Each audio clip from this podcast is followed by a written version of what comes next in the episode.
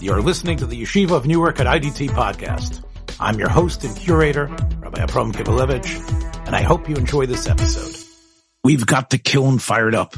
We've got the furnace prepped. We're about to unsheath the laser fire of Torah. Yes, Rischa Daraisa is coming your way. But first, if you own a retail business and accept credit cards, your customers are getting points, miles, and all sorts of rewards every time they use their card, and you're paying the price. That's why NRS Pay, a product of National Retail Solutions, a division of the IDT Corporation, offers its cash discount program FeeBuster. You can start accepting credit cards for free. If your business processes over $18,000 a month, you pay no monthly fee and $0 out of your pocket for transaction. This means you as a retailer can enjoy the benefits of accepting plastic and your customers still get those crucial miles they crave and need.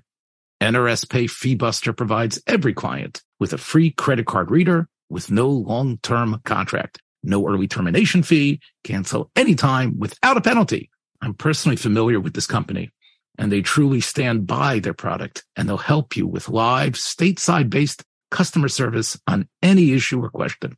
Visit nrspay.com or call 833-289-2767 to learn more about NRS Pay and the fantastically fair FeeBuster. If it's the second day of Sivan Yom this, this must be Rischa Daraisa. I'm here with Rabbi Yosef Gabriel Bechhofer. You know, today we're going to do things a little bit different. I'm going to act more like some of Yosef Gabriel's friends think. The interviewer um, the guy who talks to you in the program. I'm going to be that person today instead of being what I really am. And because I really think I need to be, it was a shtickle of a thunderbolt to me about 10 days ago that I saw the about the death of Matis Greenblatt, Rabbi Matis Greenblatt. Uh, Matis Greenblatt was someone who I think changed in many ways the level, the tone, the content content of the conversation in terms of Jewish Orthodox thinking about Hashkafa, about Halacha. He was the literary editor of Jewish Action, which is an understatement about how he changed what was a four little page throwaway insert that they used to send over to the shuls into a glossy, real magazine. Jewish Action was especially the way Matis was able to reestablish it and be able to basically form it and be the driving force. The, in, in, television terms, you would say he was the showrunner. He believed in it. He got the talent to get involved. And throughout the years that he served till 2014, however many times it came out, you knew that you would get in every issue at least two or three quality laden essays that would actually not preach to you. That would not be you know, it wasn't just some pedagogic excuse to tell people how to act for them. It was actually, uh, it would actually stir ideas. Uh, he was willing to go out on a limb in so many ways, whether it was about re-examining the Maharal. I can just tell you that Rav Yosef and I started our connection with him about the same time.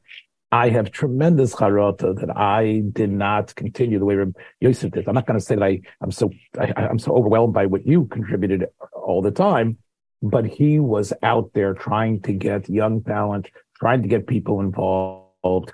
He was really the consummate editor and friend. And I know that you saw in him a kindred spirit uh, and you were a, a, an important person in terms of contributing. So talk a little bit about your connection to Matis Greenblatt and uh, in, in, in, the way you see his importance? My, my first contribution was a letter to the editor, which uh, I wrote in response to uh, Shubert Spero's review of Rabbi Norman Lamm's Torah Lishma. And he uh, was incredibly, and it was a long letter him. It turned into a significant issue with the review. It was a, a long letter, and he helped me say things which, uh, in a way, which uh, I probably would not have come to on my own. I definitely not have come to my own because he had the letter after I wrote it. And it was uh, exchange of ideas concerning what means, what's to, what's Torah Mada, what's Torah Derech Eretz, and his uh, own uh, insights, which were extraordinarily broad, diverse, and profound. which uh, helped me to hone that letter. Later, I had many, many experiences with him. And I wanted to say, say over two very interesting ones. Now, before you go I just want to uh, highlight how unique that was. Because normally, this was not going to be a feature article. This was a, a letter to the editor. And what he wanted to do was instead of chop it up and present it in his own way, he worked with you to help fine tune your letter. And there's many people who write letters to whatever magazine it is, and, and the editorial board reserves the right to basically, you know, edit it and chop it up. He respected you. When you were a young person, but he knew that you had something, uh, a Talmud Chacham, and he wanted to work with you. He, he was, he wanted it to be you and he wanted you to be happy with it. And he wanted to help you formulate your thoughts in a way that they would be a Dover Miskabel, even though it was just in the letter section Absolutely. of the magazine. And I think that, and, and that is really something incredible, really incredible. Yeah, I want to show one thing that shows the, um, the pressures he faced and what, what he had to deal with in his efforts to put out quality product dealing with the powers that be is that he, uh, he asked me once to write a review article um, about three him about Rabbi Yoshe And uh, one of them was the Nefesh Harav. And I wrote there in the article that there are three controversial things which uh, one can uh, one should highlight one should highlight, which you know perhaps are not in line with what is standard. The first one I wrote was kind of like a throwaway one, which is the Chaim Brisker held that if you didn't say uh, Yalav Yavo and Shachris on Rosh Chodesh, if you die Musaf in the same Maimon, you don't go, don't repeat Shachris over again. So because the Musaf mentioning Yalav Yavo is part of the same, I guess, Hefts of Tila, that already is enough to uh, be uh, to retroactively make your to good, even though you didn't mention Yalav Yavo explicitly. Uh, the next one was that Nebuchadnezzar brought down that women didn't have to cover their hair. And the third one, which I brought down, was that the Rav held that Lechatchila schools should have be separated into their genders, not like my Maimonides in Boston, where which is mixed. That that was not Lechatchila. Lechatchila there should be separate schools. And uh, Matis felt very strongly that he could not publish that as is because he had tremendous, it would cause tremendous uh, pushback from his uh, administration. And he, in the end, we, I didn't, I suggested I take out those lines, but I didn't want to take them out. In the end, he didn't publish it. And I'm, I'm that's, I'm not showing from that to anything about the edit, editing per se, although of course he helped me there too, but that he was functioning under tremendous limitations tremendous difficulty. And the fact they managed to produce these great articles and great issues in Jewish Action that he did is a credit to how he was able to use finesse and his special acumen and understanding of what the, what the what was acceptable to his bosses and what is not. Let me let me set a little bit of uh, for our listeners to to understand. Uh, Rav Yasher for years, even the, from the 50s in Mizrahi and beyond, had become somewhat of a uh, of a Getchke.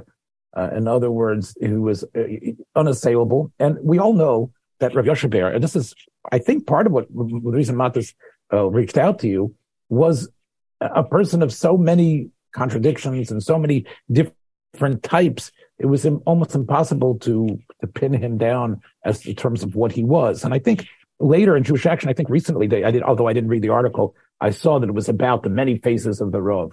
Uh, and may, maybe that sounds a little bit better. But I, I, think between the two of us and between our listeners, I think we need to, to say the great Talmudic mind of the 20th century, the, the most brilliant thinker in, in Gemara learning that, you know, that, you know, in the last, in the last hundred years, but still a person that was not e- easy to pigeonhole and a person who many times spoke and told people things they wanted to hear, but in his heart and his mind and in terms of other things, he wasn't that person. Therefore, it, sh- it would shake the tree, as you were saying, uh, for people to hear that Rav Yoshe Ber was not who people thought, th- who they wanted him to be. They needed him. The, the 1950 Mizrahi needed him. The, the modern Orthodox needed to be able to put on their banner uh, his face to represent. You see, this is this is. Oh, you have Moshe Feinstein. We have his cousin Rav Yoshe Ber Soloveitchik, who towers over everyone uh, in terms of his height and also in terms of his mind. And therefore, we can't let that image fade. That image cannot be uh, become something else. And I think what your article was trying to do was trying to chip away and trying to t- get to Rav Yoshe Ber's, you know, at least reveal aspects, different aspects of who he was.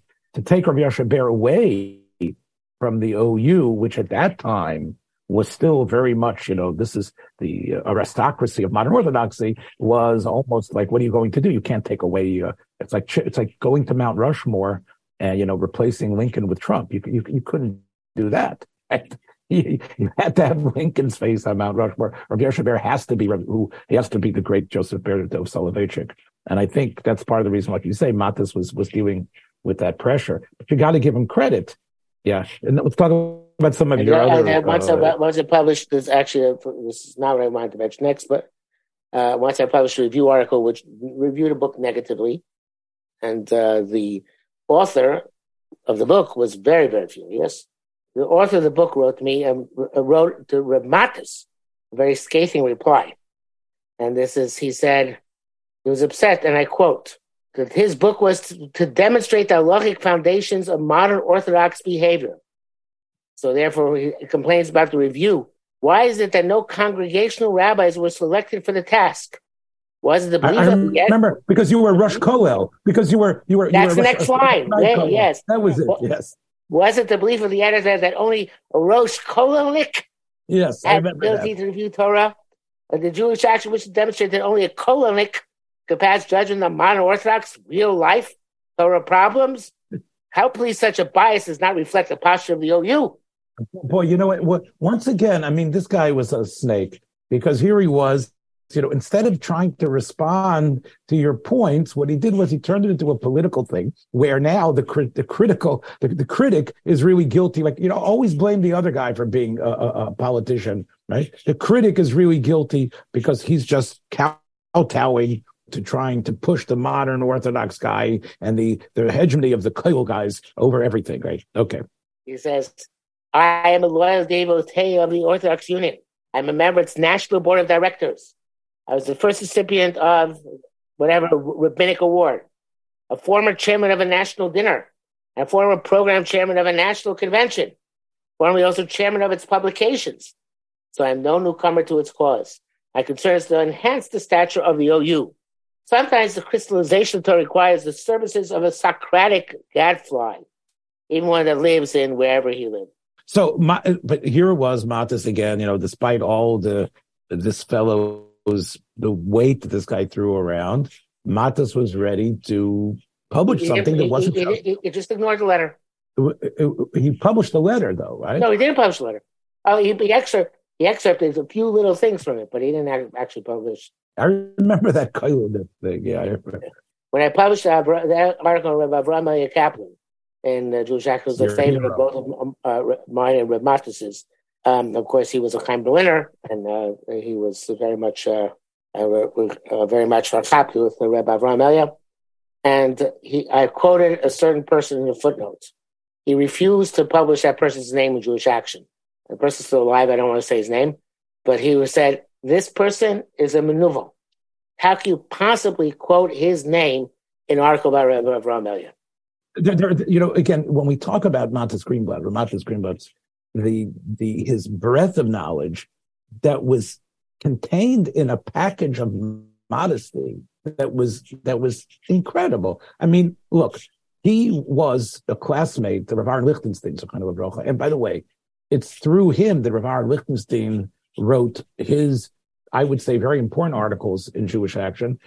And it was through the Matis Greenblatt Rav Aaron Lichtenstein connection that Rav Aaron Lichtenstein, after the Rav's death, was really reintroduced to the American world because he was in Eretz Yisrael doing his thing as a major thinker and also a major Yerei Shamayim and a, a medactic mitzvahs. I mean, he Matis was responsible in many ways for giving the modern Orthodox community another tzaddik, another person who they could look up to and emulate, not just use as a, a cudgel to say, "Oh, we've got Rav Aaron Lichtenstein." They could actually be inspired by Rav Aaron Lichtenstein and what he stood for, and the life that he led, and what he was about. And I think that's again, I don't. Rav Aaron Lichtenstein, Bateva would not have had an interest in doing that I think he was responding uh, to Matis Greenblatt's uh, reaching out to him. But my, my point is, he was many years older than both of us.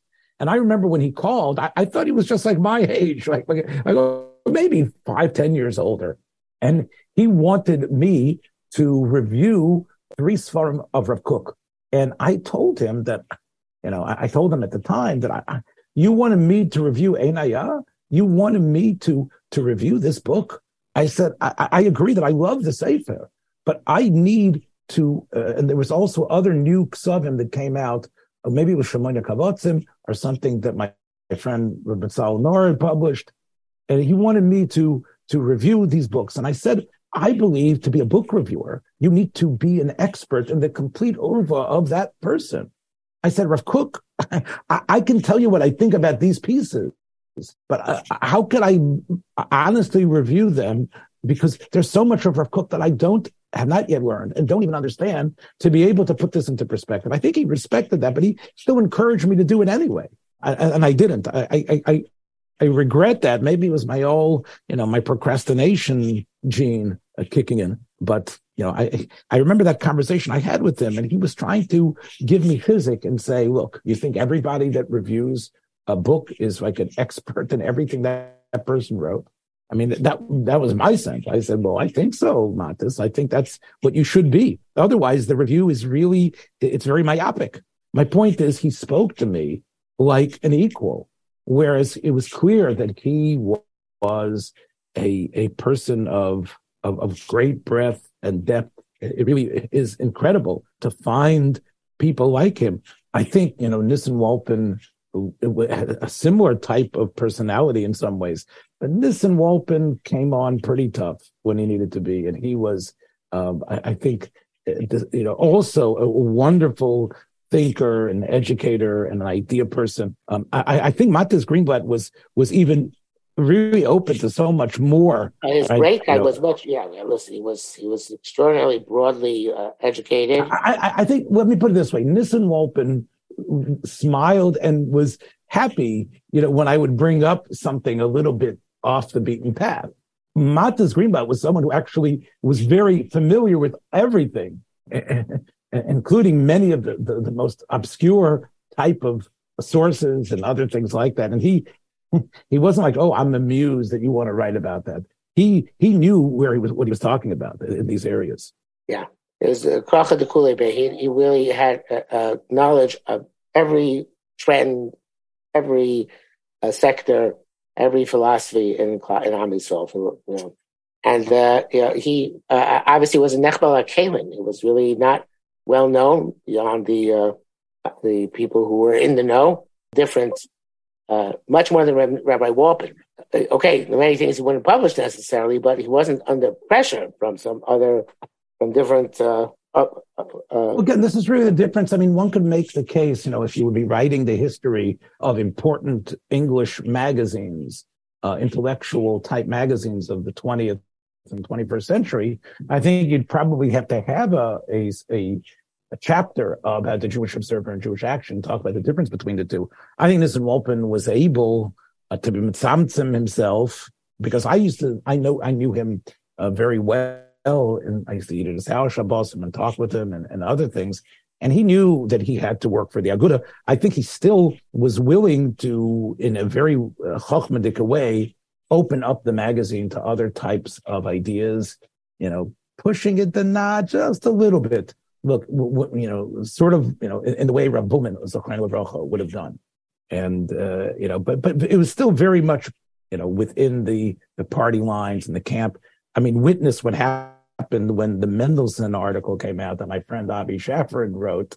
Uh, you know, they had to do mea culpas, uh, ad Shamayim for even, even writing it. I mean, I mean, the Novominskers, and others, you know, boy, they took a, a giant sized bath and and and, and was going to hack it to pieces. Jewish Action would never have had that problem. One of the things I thought was was again, I didn't I didn't go through the magazine. I'm sorry, but I know that they decided, and I think I think in this way they were different than the, than the Jewish Observer. They were willing to have a number of different voices about a topic. I think they still did that. didn't you contribute to the Chaim Kanievsky uh, Memorial Art uh, magazine? Yes, that that, that was after after Matis. No I know Matis was gone. I understand, but I'm saying he was able to establish a a you know the the the 400th anniversary of the Maharal's death. Okay, so we're going to have many articles about the Maharal, and it's from different type of writers and from people with different types of perspectives.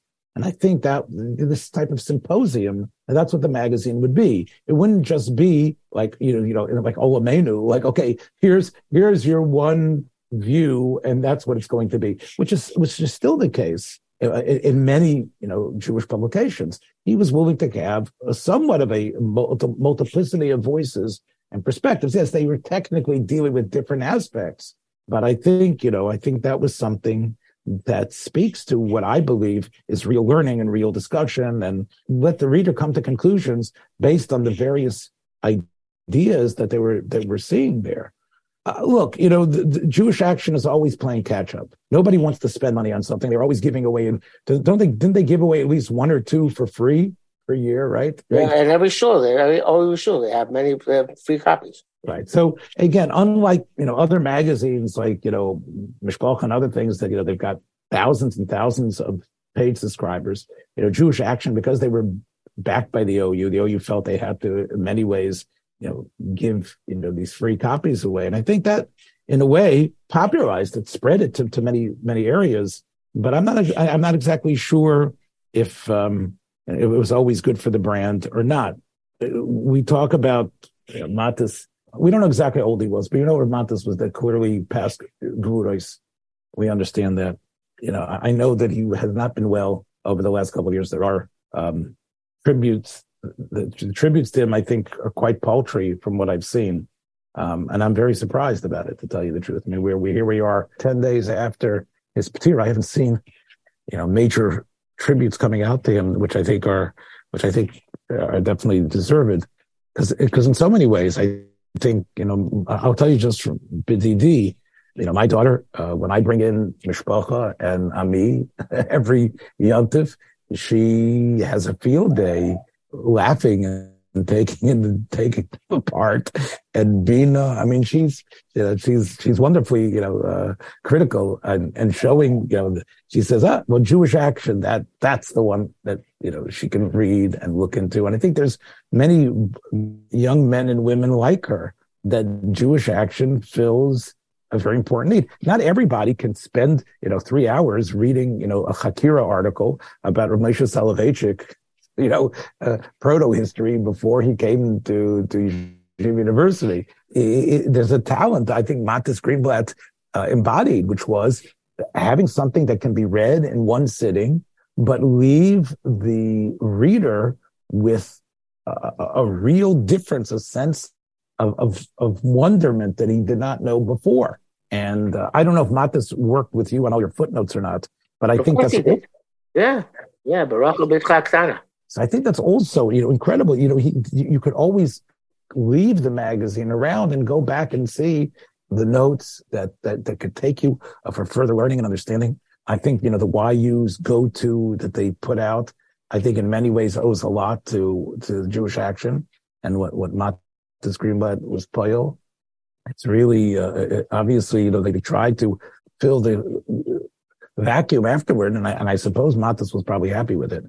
You know, it seems, and again, I only say this, uh, as, as a person who's had family members who have been suffering the same way.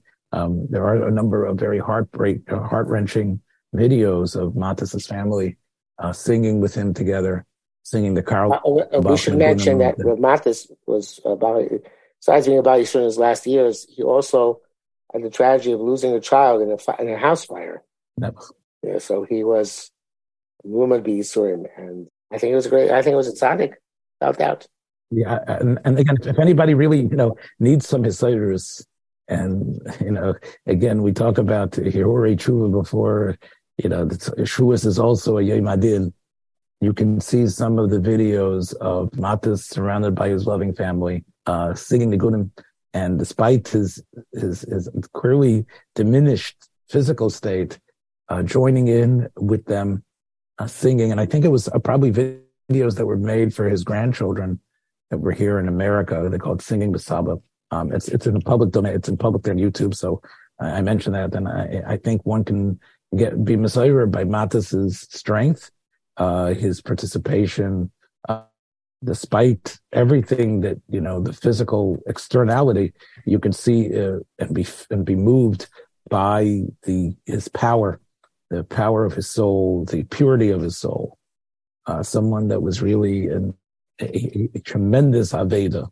His chuyas are are legion, whether it's the the the, the modern Orthodox and even I think the, the yeshiva felt who have to begrudgingly pick up the magazine and see, hey, you know, here's another point of view. Here's something that uh, we can't dismiss. And maybe even he has those chus and Gan of giving Rabbi Yosef Gabriel Bechhofer uh, some of his first English stages uh, to be able to uh, you know, wow the world. Um, yeah, it's definitely that that letter to the editor was my beginning. Yes, and from there, it was. from there was that review. There was no stopping, no stopping him. So I forgive you, Rav Matis, and your Gan Eden for for that. I know that you were, monster. I know. I know that you were Mechavin with you, and I know that you tried very much to, in your way. Mechavin me in the I'm going to try to continue your work to keep uh, Rabbi Yosef Gavriel letting his own uh, ego get in his own way, but we shall we shall see what we can. But really, uh, uh obviously we at Rischa extend the nechamas to all the, the immediate family. You know, it was it was it was a, a tzaddik and tizichrei baruch. Be well, guys. We'll see everybody after, after Yom Take care. Thanks for joining us for another episode from the Yeshiva of Newark at IDT Podcast. Be sure to subscribe on your favorite podcast app so you don't miss a single episode.